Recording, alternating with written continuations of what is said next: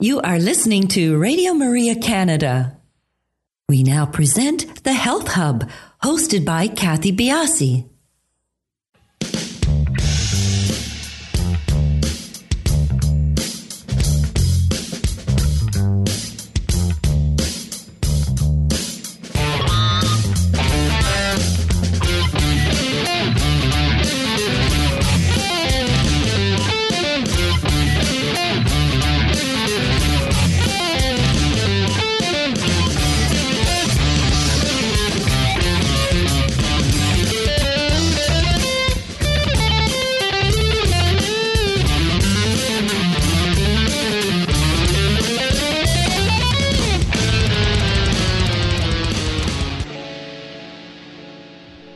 Good morning, everyone, and welcome to the Health Hub. I'm Kathy Biasa, your host, and along with our producer, Alex Diaz, we would like to welcome you to our show this morning.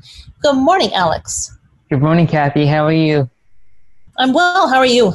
Not too bad, not too bad. I was just uh, taking a sip of my water here. I have trouble every day drinking water.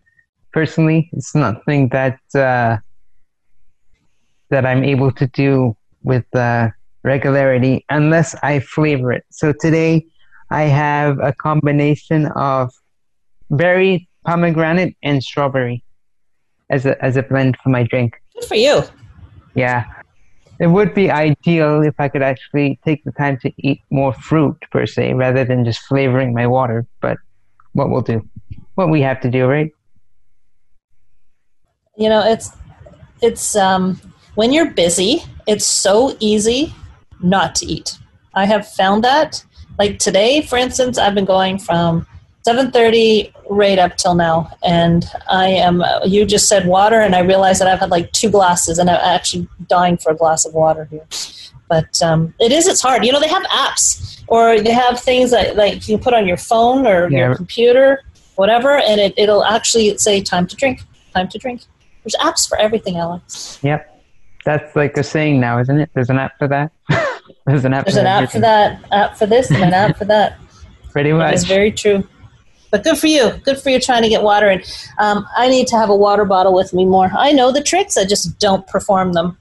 So that's uh, that's my uh, New Year's resolution for the middle of the year. and try and do. What does it say? Um, do what you preach, or whatever that is. Yeah. So yeah, that's what I'm. do do what I say, not what I do. as you always do. That's it. You got it.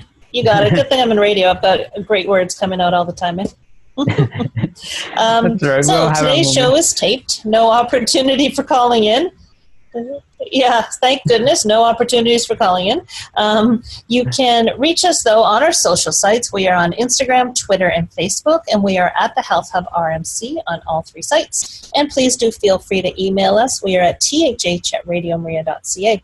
And do subscribe to our podcast. We are the Health Hub on iTunes, SoundCloud, uh, Spotify, all your favorite podcast platforms. And you can find our podcast as well on the Radio Maria Canada website, which is radiomaria.ca, and on my website, which is kathybiase.com.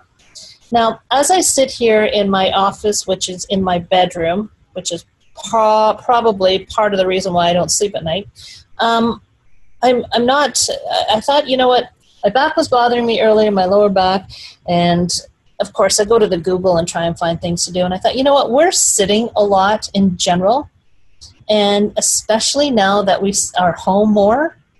Um, I thought it would be maybe a good idea because a lot of people are now doing sort of online meetings as opposed to going to meetings, blah, blah, blah, in front of the, the computer a lot more. To revisit um, this talk about posture. We had someone on the show a long time ago talking about posture, but I wanted to hone in on posture while you're at your computer or you know an office space and i thought that this might be helpful during this time Very good. Um, Just let me get seated so here myself. Hang on. exactly get seated do all the right things and you can just nod your head as i'm, I've, going I've through all got, these I've got to sit properly so I can take in what you're saying. So go ahead, Kathy. I'm ready. yeah. All right then. You're so funny. Okay so posture. It it makes us look better. It helps keep our bones and joints in proper alignment It's very important for our muscle structure, um, and it reduces stress. It just reduces stress in our ligaments, our bones, our joints. You know, if you've ever had an injury to a hip or a leg or a knee and you've overcompensated, it takes a long time to realign. And once you're out of whack, it's, it's like a domino effect. So your posture isn't good, and you know your, your knee is wrong, and your hip is wrong. It just kind of goes all the way up, and yeah, exactly. And the spine is uh, a very oh my gosh, there's so many nerves, uh, nerve things coming out, nerve things, good technology. The nerves innervating that area, and it's just so important to keep your posture uh, in good shape. So just a few tips here that I thought I would go through. One is to keep your computer at eye level. So, uh, and this is almost similar to, uh, I had it as a separate point, but I can group it in as one. Hold your phone up to eye level and keep your computer up at eye level. And this really helps to prevent your neck and always from being in that forward position. Um, that's that's not good. Tilting your head down can really strain your spine. So putting something under your computer so you're looking at eye level and holding your phone up as opposed to down around your stomach area and looking down is really helpful for the posture. Don't slouch, shoulders back, you know, just like mom said, try and balance the, the book on your head. Slouching can really Slouching can stretch some muscles, making them loose and weak, and tighten others. So try not to slouch and keep your shoulders against your chair. So shoulders back and down and against the back of your chair is, is good posture. And keep your feet on the ground as opposed to crossing your ankles. Little things to do, and you know, keep your shoulders back to your ear level. So shoulders are back by your ears, basically, and, and against your chair. You know, Kathy, Just I'm trying I'm to do a I'm, few things really help with, um, you know, posture, preventing headaches I'm, I'm doing all Mm-hmm. I'm doing all this as you're suggesting it, and for me, it's unfortunately uncomfortable, and that just speaks to the fact that I do not keep in mind good posture when sitting, and I think that's everybody's. Well, not everybody. I can't speak for everybody, but the majority of people do have this issue of of sitting badly, and then when you're trying to make the adjustment, Yes. there is that uh, bit of uh, period where where there will be some initial pains, but uh, the more we do it, the more our body will You're right. become You're accustomed to right. to it. The good posture. Well, so you know, it's so prominent now to see people shoulders hunched, you know, chin out, neck forward, just from looking at our devices. And you know, when you're right, when you actually straighten, it's like you gain five inches on your height. It's it's incredible. And again, because we're sitting in front of our computers, and more so now because a lot of us are working from home, so we're not getting up to walk around to socialize, whatever, can really be impactful. So like I said, try and do a couple of those things a day and um, work on your posture. On to today's show. Our guest is Dr. Terrell Sell, and she is a psychotherapist, brain health expert, and co creator of the world's first and only mental health and addiction recovery supplement line, Pro Recovery RX. For over 20 years, Dr. Terrell has helped career driven women overwhelmed by anxiety and panic attacks eliminate their symptoms, and get off medication completely using natural approaches that balance brain chemistry while permanently changing behavior. Dr. Terrell is not a believer in throwing a prescription at the problem, which seems to be the blanket solution to stress, anxiety, and depression in our current society. She encourages a holistic approach to overall wellness, which results in lasting change, a healthier state of being, and a happier you. Today's conversation, we're focusing in on panic attacks. And some of our learning points are the current trends in mental health care as a whole, what happens physiologically during a panic attack, and strategies for dealing with a panic attack. So, I've had a couple of panic attacks in my life, and I'm very interested in this topic. So, I hope you will stay with us. We will be back in a few minutes.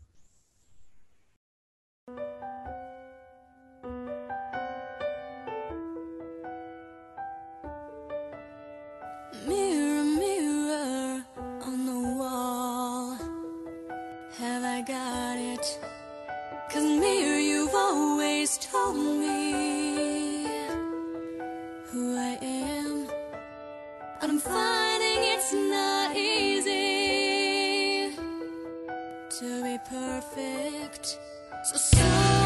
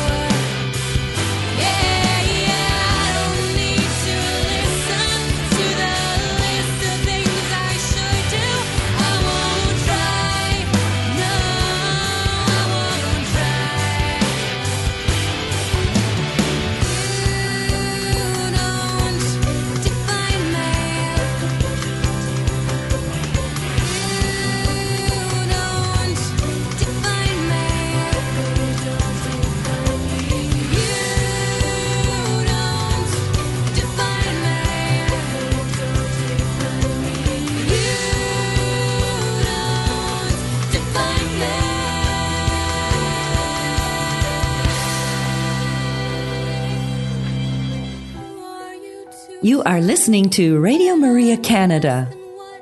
We now continue with the program, The Health Hub, hosted by Kathy Biasi. Welcome back, everybody. Again, today's show is being taped, so no opportunity for calling in. But please do follow us on our social sites. We are on Instagram, Twitter, and Facebook at the Health Hub RMC. And as mentioned before, please do email us at thh at radiomaria.ca if you have any questions um, about this show or any future shows or any suggestion for us. We'd love to hear from you. Welcome to the show, Dr. Terrelin. How are you? Good. Thanks for having me. I'm super excited to be here. Yeah, we're very happy to have you too. This is a topic that we haven't covered. Um, but before we get into panics and PTSD and things like that, why don't you give us a background as to why you're where you are now? Well, so I've been in practice for, oh my gosh, I was trying to figure this out. I think it's almost been 15 years now. and um, of that 15 years, I've been in private practice for about 10. I can't believe how time flies. But anyway, it really does. It does. Um, I can distinctly recall sitting in my private practice and people were coming in and they're complaining about the same thing over and over again. So, like anxiety, depression, that type of thing, their symptoms just didn't seem to go away with traditional talk therapy. So, being the good steward to psychiatry, because that's where my training was, um, I would push them back to their doctors or psychiatrists for a med adjustment or a med change or you know something because I kind of felt helpless to help them. So I'm like, all right, go back to the doctor and tell them what's going on. And I felt like I was a broken record for a long time, and it felt very ineffective to me. So I started um, studying the brain. And literally, I remember hopping on Google, and this was, you know, 10 or more years ago when Google wasn't as robust as, as it is today, and doing my best to find research, like real research on Google. And um, it was tough. It was tough. And I remember thinking, I'm just going to give up on this. I can't find any alternatives that are you know, proven, that type of thing. And then I did happen to come across some research articles on things like dopamine or serotonin. And I just dove right in and it, it- with a little bit of fear, I started recommending some supplements, you know, and, I'm, and I would say things like this. I don't know if this is going to work, but let's give it a try, you know? And lo and behold, it started to work. Um, I remember, you know, using supplements like GABA and for someone who is really anxious, leg bouncing, all that kind of stuff in the office. And I would just give it a try. And they were open to it because people are ready um, to feel better. And within about 20 minutes, like their leg would slow down. It was noticeable. And I'm thinking to myself, holy crap, this stuff is really working. Hmm. you know? So then I went back to school and I learned more about nutrition and I learned more about brain health. And the whole thing just kind of blew up, you know, from there because people are ready to be done with anxiety and depression. You know, and there's there's a lot of rhetoric, around it, like, well, just accept it as part of you. And I, I don't really believe in that. You know, hmm. I I think if you're suffering, that you don't need to accept your own suffering to survive. That seems weird to me. hmm I agree. Now you've Mhm. you've introduced some some concepts and things that maybe we want to backtrack and uh, and talk about. So the dopamine, the serotonin, all these lovely things that launched you on your path.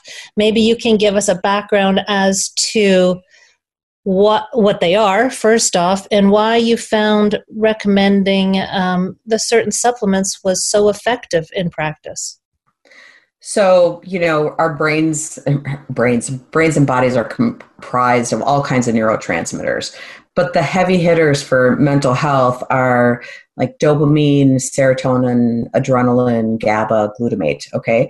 So without getting too scientific on you, like dopamine is the is like the life giddy up, right? It's it's like the reward pathway, like, hey, I want to do that again. That felt great. And a lot of times, people with depression um, have lack of dopamine. So there's, I look at depression in two different ways. Like there's the serotonin type depression, which people think of serotonin automatically think of medication because, like an SSRI, um, impacts your serotonin levels. Um, so most people, when they think depression, think serotonin because that's what modern medicine tells us to think because that's what they impact. You know, um, with serotonin um, imbalance, people are more um, unhappy, irritable, sad. You know, with dopamine type imbalance, people are more fatigued, lethargic, have no like desire um, so the two things are very distinctly different. So I can, you know, pretty much spot the difference right away. And part of it is um, facial expressions.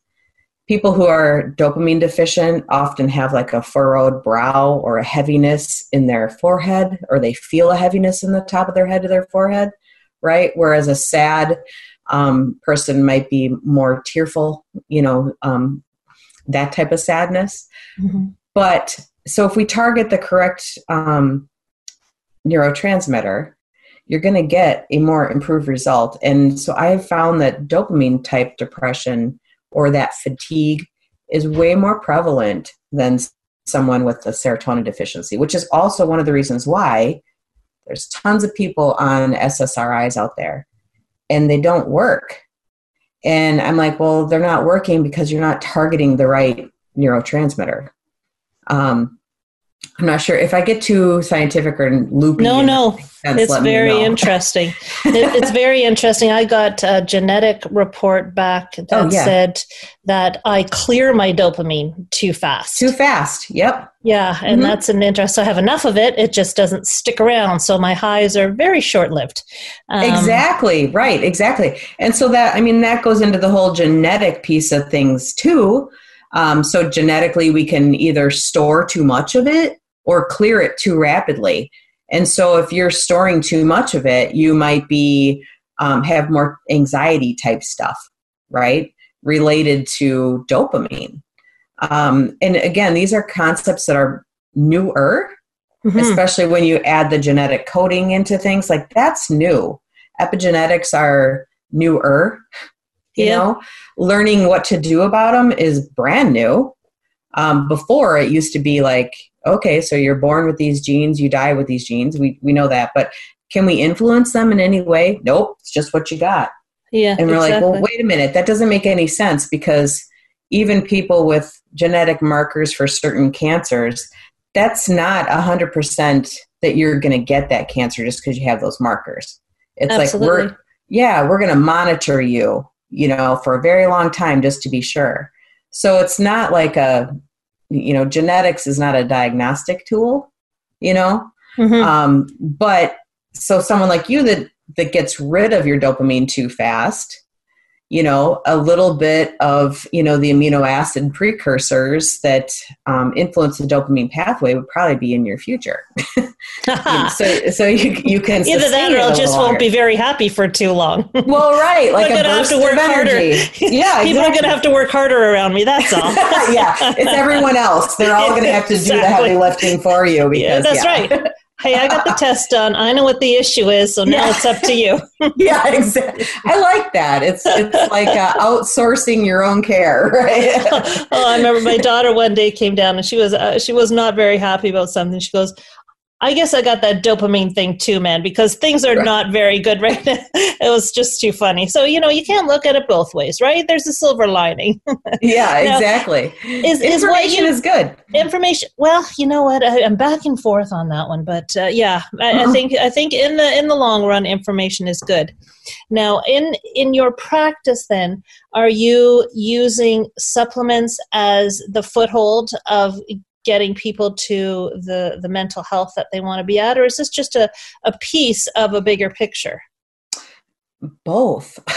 oh, okay and and it, it's really dependent on where the person is and where they want to go. So it's interestingly enough, in my practice, I tend to get people who've been dabbling in supplements, right? Because they're more interested in the natural things because the traditional ways to help have not worked.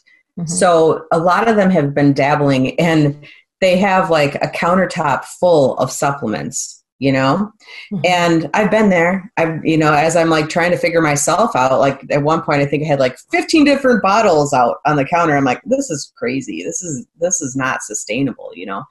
Um, so part of that is they're already, a lot of people that come to me are already open to it, but it's a, it's a matter of like identifying the supplements and things that actually mean the most for their brain health. Okay? Yeah. Um, because in that dabbling like it's like a rabbit hole. I mean you can go down the supplement rabbit hole really quickly um, and the next thing you know you got $600 worth of supplements on your countertop and you don't take any of them. You're like what did i just do? Exactly. You know? So part of this is you know uncovering the imbalances and really pinpointing what you need and it's not just about supplements because that would be too easy right? Mhm, exactly. you know i don't want this i don't want anyone to believe it's like um, if you're anxious just take this thing and everything will be good. Now can that happen? Yeah but that's not sustainable for the long term you know? Um, because what happens when you stop taking supplements? Well then you're back to anxiety if you didn't clear up like what's causing the other lifestyle things that might be causing the anxiety. And that could be food related stuff that could be relationship things that can be your work. You know there's a lot of things that contribute to anxiety and depression. It's not just genetic. It's not just an imbalance right? There's more to it but i find that once we start somewhere that's different and people have a result then they're more inclined to start working on the other things.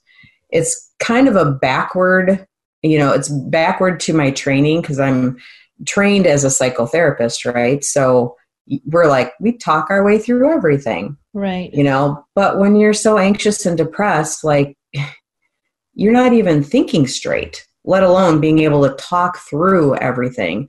That just feels like we're reinforcing some of those negative depressed or anxious neural pathways if we just keep talking about what's wrong what's wrong what's wrong Well, right and I've I've heard you know we've talked to uh, psychiatrists on the show, and they're back and forth. You know, I, I think as the evolution of the understanding of the brain Yeah. is continuing, um, and and now uh, it's not just the brain and the rest of the body. And as we're coming to see with everything that's in this wonderful system of ours, everything is linked.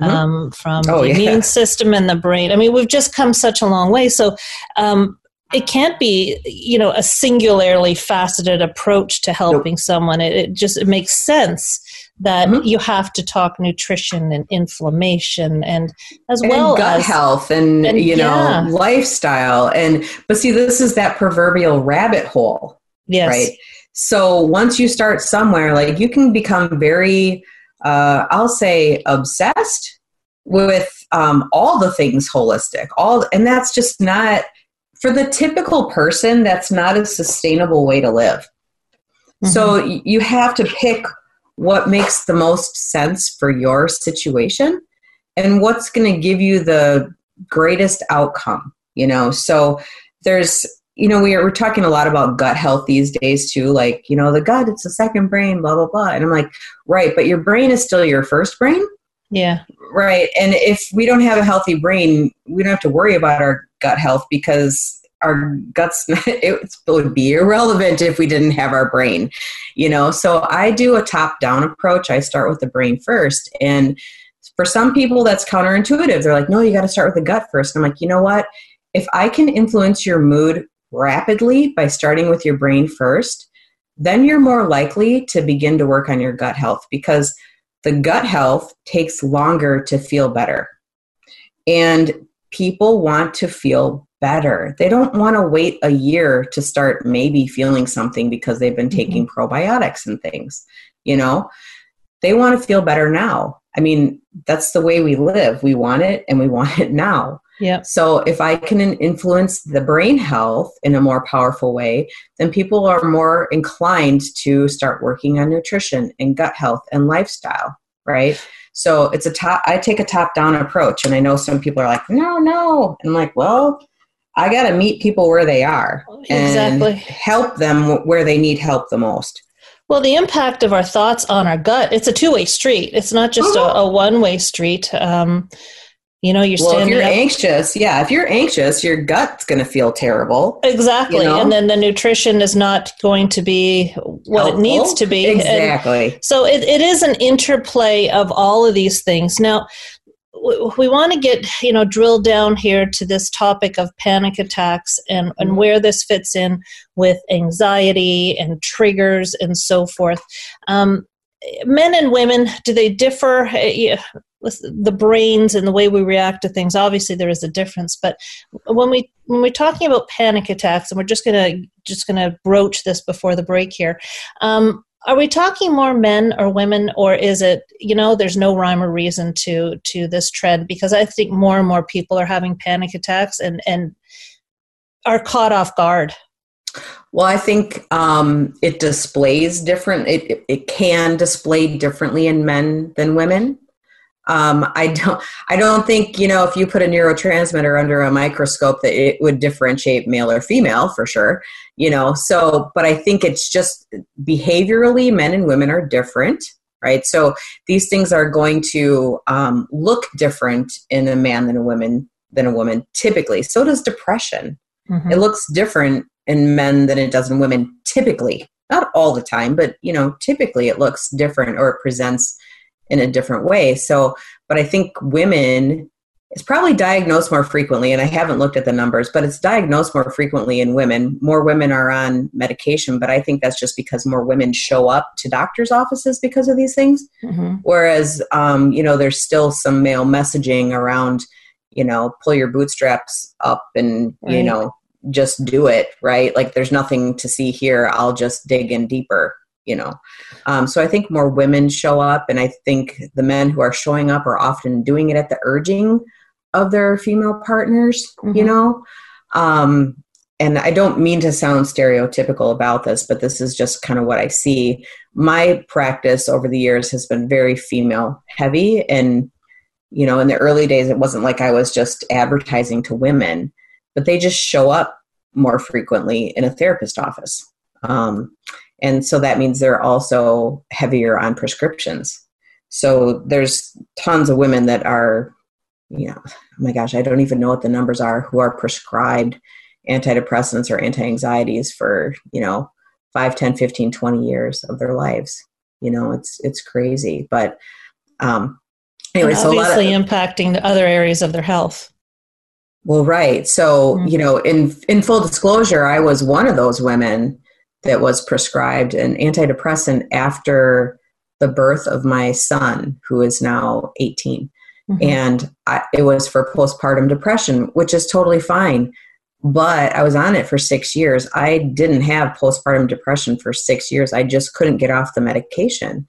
And the thing that I remember most about that time is I was very um, blunted emotionally, very neutralized, Mhm. um, which led me to this thing that I don't have a lot of solid memories um, of my son's life during that time because, you know, in order to have a memory, you have to have an emotion, a big one surrounding it, you know.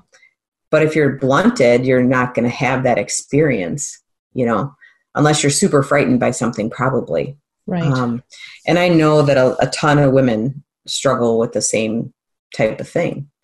Um, but if I knew then what I know now, I probably would have, you know, looked at my dopamine.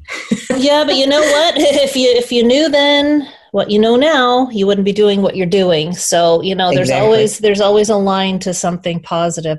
Um, we're going to take a quick break here and come back in a few minutes and carry on this conversation. I dedicate this song to recession, depression,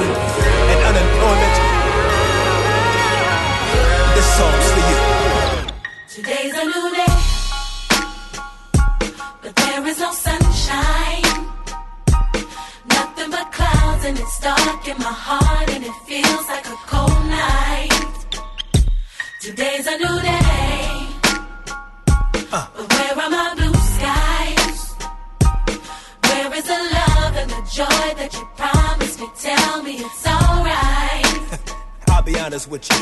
I almost gave up,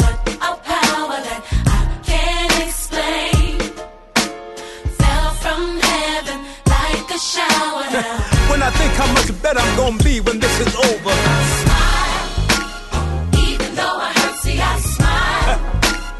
I know God is working, so I smile. Even though I've been here for a while, What you do? I smile. Come on and smile. It's so hard to look up when you've been down. Sure would hate to see you give up now. God's people.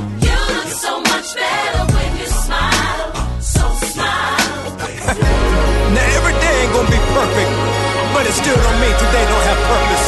Come on. Today's a new day, but there is no sunshine.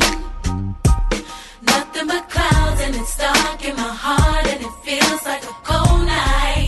It ain't easy, but Today's a new day, but tell me where are my blue skies? where is that love, y'all? Where is the love and the joy that you promised me? Tell me it's alright. The truth is, I almost gave up, but a power that I can't explain. that Holy Ghost power, y'all. fell from heaven like a shower now. Now I know we've been hurt, y'all,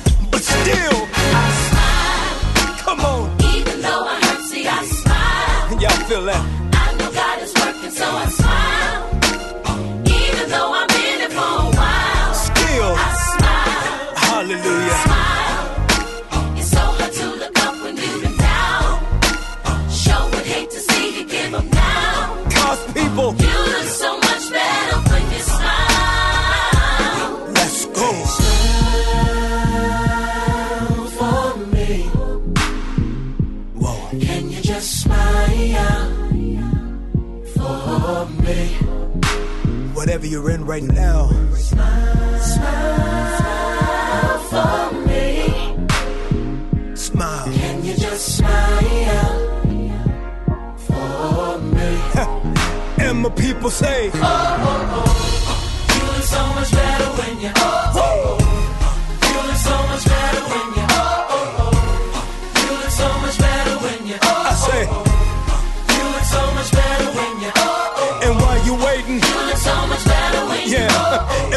you. and while you waiting, look so much better when you. yeah, and praying. Feeling so much better when you Look in the mirror. feeling so much better when you Always remember. so much better when you smile. Come on.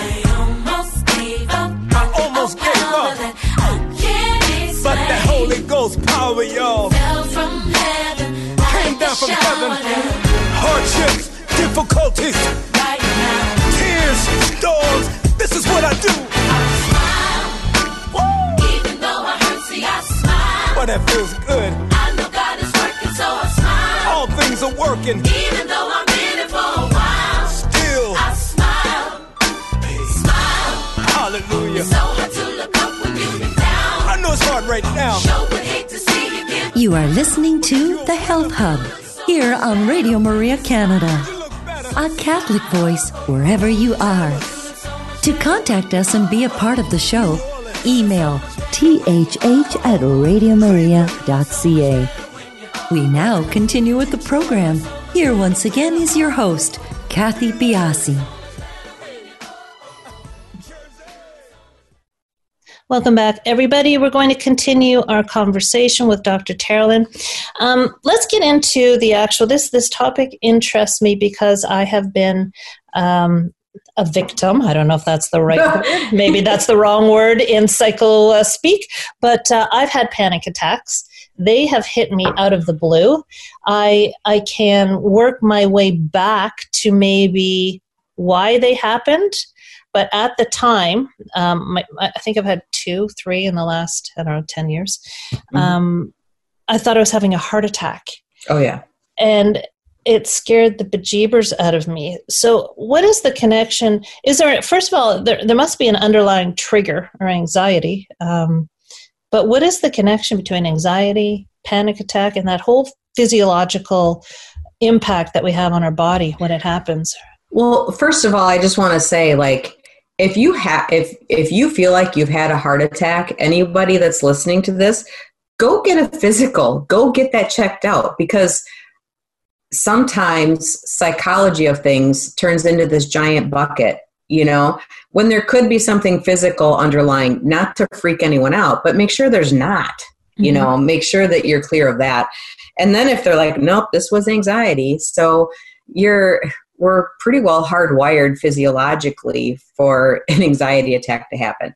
Um, so what happens is, you know, your heart begins to beat usually, like, or you start having um, uh, faster breathing, right? And then your heart will begin to pump more blood. Your beats per minute go up, and your heart literally has to be around 90 to 100 or more beats a minute to start firing adrenaline. Okay, so it's done that for years. It keeps us alive, right? So that's your fight or flight that starts to happen. And when your fight or flight begins to happen, your adrenaline is pumping, your prefrontal cortex, which is your thinking brain, like shuts off. It goes offline. And it does that for a reason because if, you know, if you were being chased by a bear and you came to a fork in a road and you had to think, should I turn left or should I turn right? What are the benefits of left? What are the, you know, you'd be dead, right? The bear mm-hmm. would catch you. So your thinking brain has to go offline for you to survive. Okay.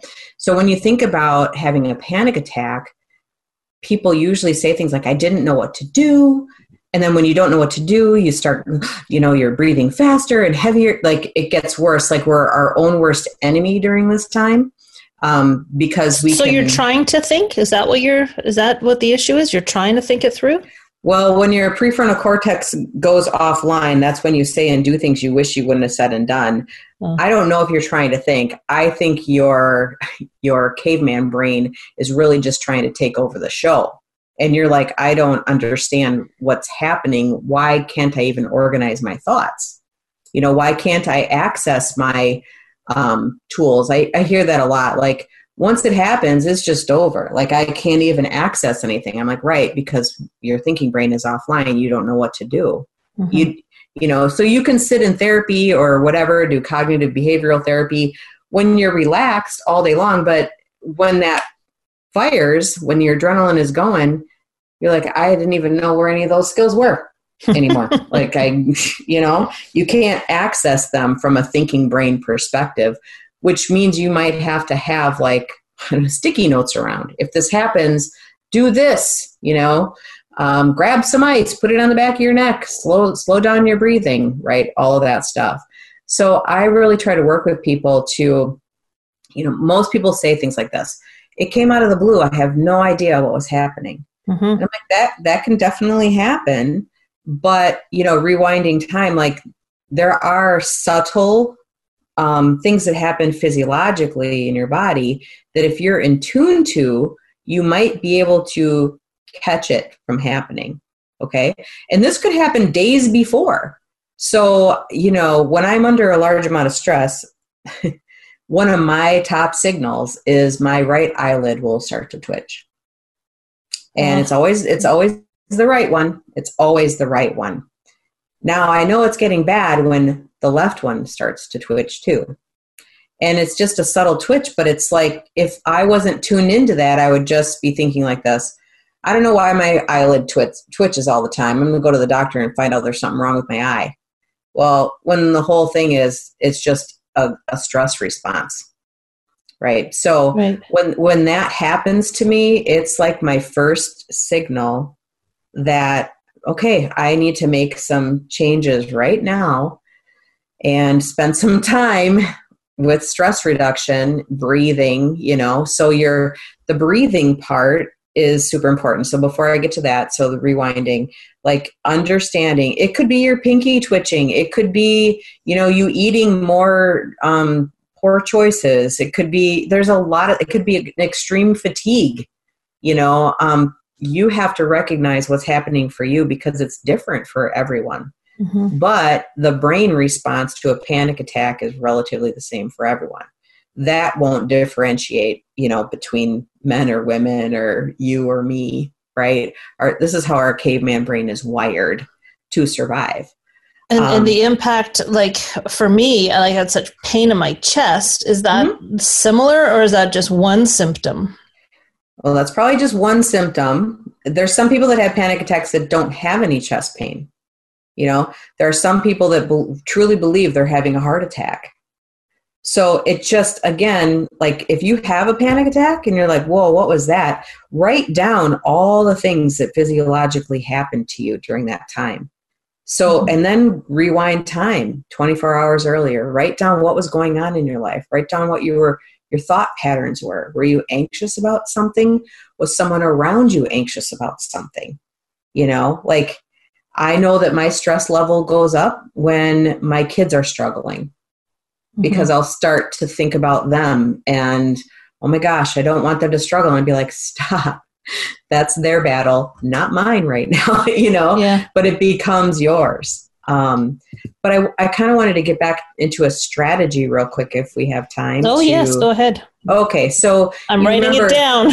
okay, so that physiological response, and this is why, you know, people say things like breathing, you have to do some breathing. And I'm like, you are correct, because if you think about it, when you have a panic attack, you're either holding breath or you're very shallowly breathing rapidly, right? Yep, yep. So your breath, your your breath is tied to your heart rate. Okay, this is why that's important. Remember, I said when your heart rate beats over 90 to 100 beats a minute, it's going to fire that adrenaline. So your breath is tied to your heart rate, and the object here is to keep your heart rate down. Okay, so when you inhale, your heart rate is going to go up. It's just a natural response. When you exhale, your heart rate goes down. So if you notice that you're stressed out or moving towards a panic attack, I tell people to breathe out, exhale, long and slow. Just start with the exhale.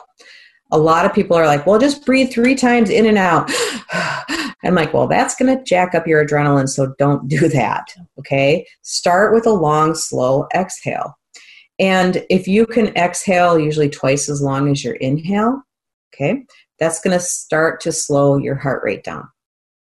And it will not, it'll keep you from firing that adrenaline. Okay. So, but here's the key you have to do that for about five to seven minutes of that type of breathing for your brain to recognize that there's no threat. And so, for your brain to then allow your body to move into the parasympathetic side, which is your calmer side of things, um, you have to do that type of breathing for five to seven minutes. Um, so some people like to use a breathing app, which I think is pretty cool because there's a ton of them out there, and you can actually focus instead of focusing on your thoughts. Right. So the app can help guide you. But the trick with breathing is kind of like, you know, if you're training to be an athlete, you would never just show up to game day without having practiced at all when you when it wasn't a game day. So having a panic attack is kind of like game day, you know, or when mm-hmm. you're feeling stressed out.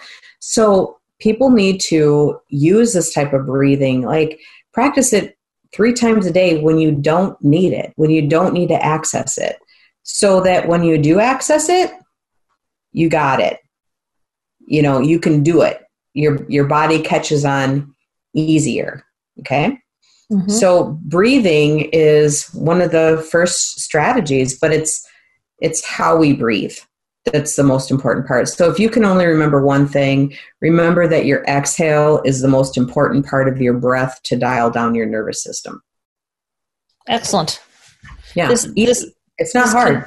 No, it's not hard. I was breathing as you were talking. I, I find the, the connection, you know, we talk about the, the gut brain connection, but obviously there's a gut heart connection too. And, and, and, and uh, Lung, brain heart, a like brain heart. everything. Mhm. Yeah. It's, uh, it's, I don't know if, if, you know, I'm sure people that are listening have gone through panic attacks, but I tell you, it was, it caught me so off guard. Um, I woke up in the middle of the night and uh, I didn't know what the heck was going on. And, and I did try to access any other tips when you're yeah. going through this? Well, when you say, you know, waking up in the middle of the night, it leads me into this idea this that when your blood sugar is low, your adrenaline will also start picking up speed. And so if you wake up in the middle of the night with a panic attack or you just can't fall asleep, it's like two, three in the morning and you're awake, that's probably your um, imbalanced blood sugar. So some things to think about for that, that, and during the day too. So a lot of people who have panic attacks, one of my first things, or even anxiety, is to ask them like, when was the last time that you ate before that panic attack? And often they'll be like, well, I felt off for a couple of days and I didn't really eat anything, or I ate like a ice cream, you know, like so eating protein, eating protein every three to four hours is going to do a really good job of, you know, basic blood sugar stabilization. And so having a snack before bed, like a protein snack, not a sugar snack, um, or sugar or carb snack, not even fruit, um, might help you stabilize that blood sugar throughout the night and avoid having a panic attack waking you up in the middle of the night. Well, that's very interesting. I never thought of, of something that way. So that that's that's a sheer physiological response. Correct. Correct. And it's Interesting. and it's easy to manage. But Yeah. blood sugar blood sugar stabilization is like key to mental health and addiction. But it's again, it's often overlooked to a thinking error. You know, like, oh, well, let's just think our way through this. Well, you can't think your way through low blood sugar. So, are you doing a checklist when people come in to see you on this type of area before they even sit down and start talking?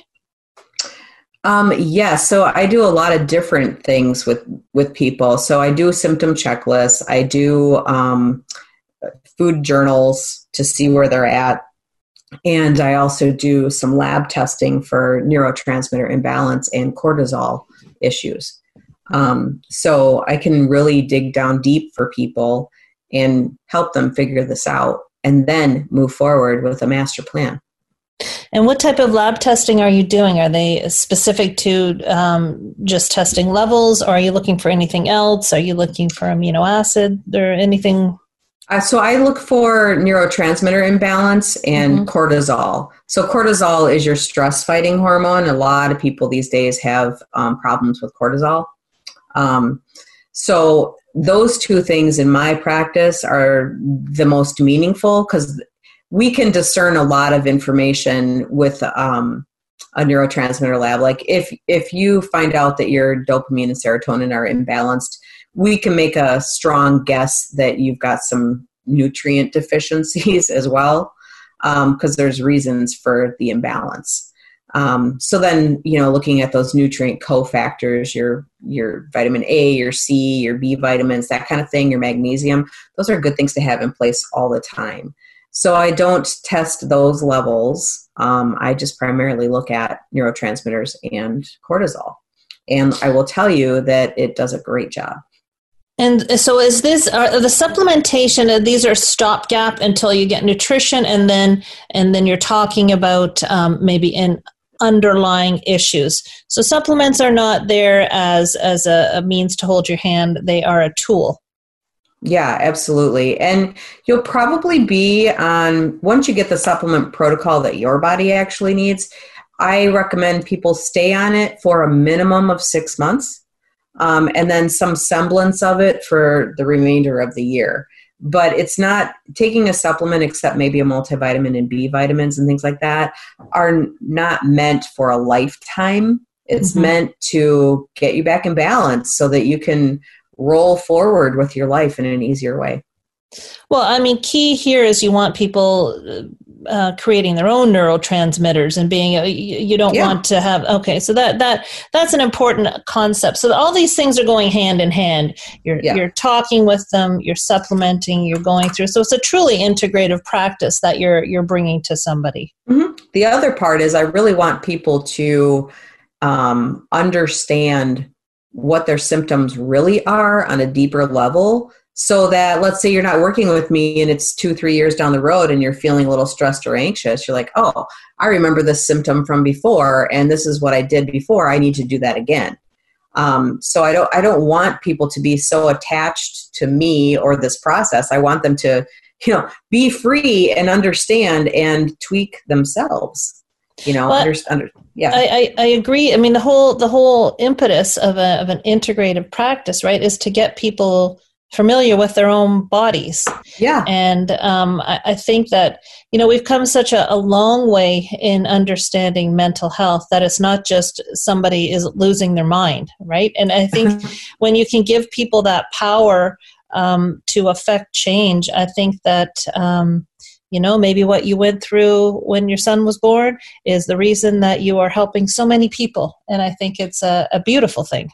Thank you very much. I I wish more people would would do it because it's so new that you know there's skepticism around it and things like that because it's not traditional talk therapy, which is what we've been you know hammered in to think go to a therapist and talk about it. You know, there's way more to this than that, and it's really cool when I have someone come in the office and they're like, "Well, I don't know, you probably won't even um, figure it out. It's just me." And then we get these labs back, and they're like, they cry because they're like, they're, "Oh my gosh, there actually is something." You know, there's there's something to, to you know physiologically that I can do to help myself. Well, well so many it's people they just think they're losing it, and I mean, and, and that's a, that's a terrible state to be in. You Oh know, when you think yes. you're you're out of control in your life, and you realize that it's maybe as simple as you said as as balancing blood sugar. I, I think it, I, I know. I think it's just it, we're seeing it in all aspects of health, and I don't know why. The the last piece is the brain. Um, it's like it's like the brain was was this this entity that is not connected to any. It runs it, but it's not impacted. don't worry about it. Yeah. exactly. I We're think not going to worry about it. no, you know, it's it's going to do fine, and, and if not, then we'll we'll we'll give it some some something to help it out. But but this We'll change the structure of the brain with the pharmaceutical. That now you now you've changed the structure rather than the Mhm. function. You know, and that's hard to come back from. you know just the the understanding that you um, i was having this conversation with somebody earlier and just the understanding that the blood brain barrier is not um, completely sealed with uh, just the understanding that things can penetrate the brain. I mean what, 20 years ago that was no no no nothing gets in so just that understanding um, and then applying it is is is it just Well- i think it just opens the door for so many people to health. Uh, well, I agree, and you know, it's it's coming along. People talk about things like dopamine or serotonin. Like we're talking about what it is. It's just the application that's Mhm. a little bit slower, you know.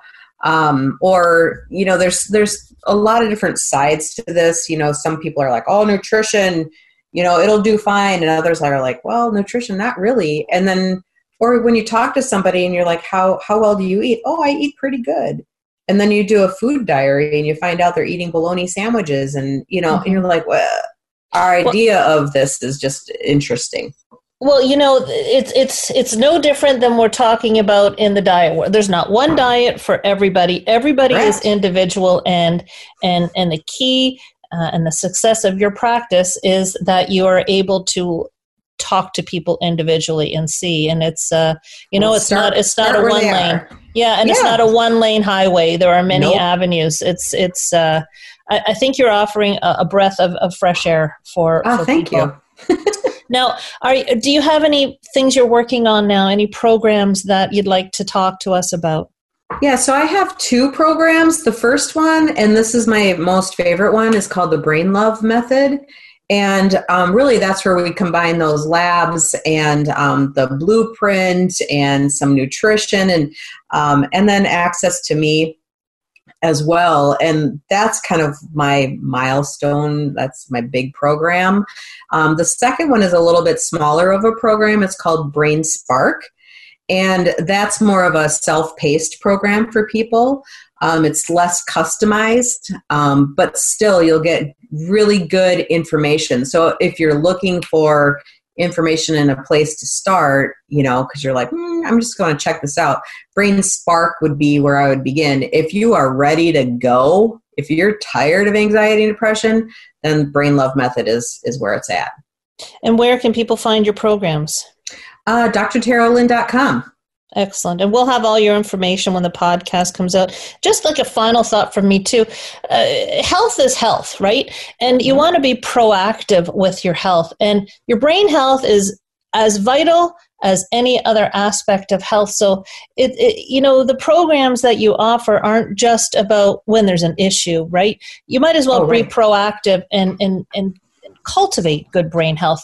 I think that's one of the areas that is important for people to understand is cultivating brain health is not just a knee-jerk reaction to a mental issue that you've had. So um, do check out uh, Dr. Terrell's site. As I said, we'll have all the information available for you when the podcast comes out. I'd like to thank you for joining us, Dr. Terrell. It's been a great conversation and I think probably eye-opening for a lot of people.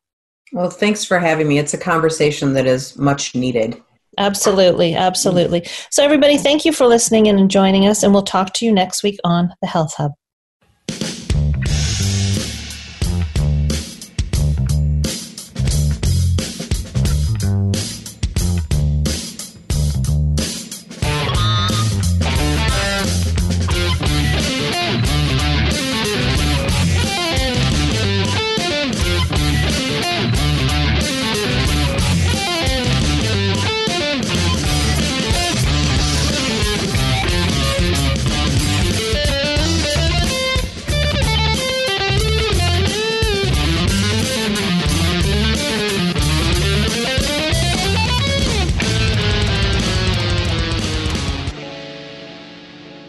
Have been listening to The Health Hub, hosted by Kathy Biasi, here on Radio Maria Canada.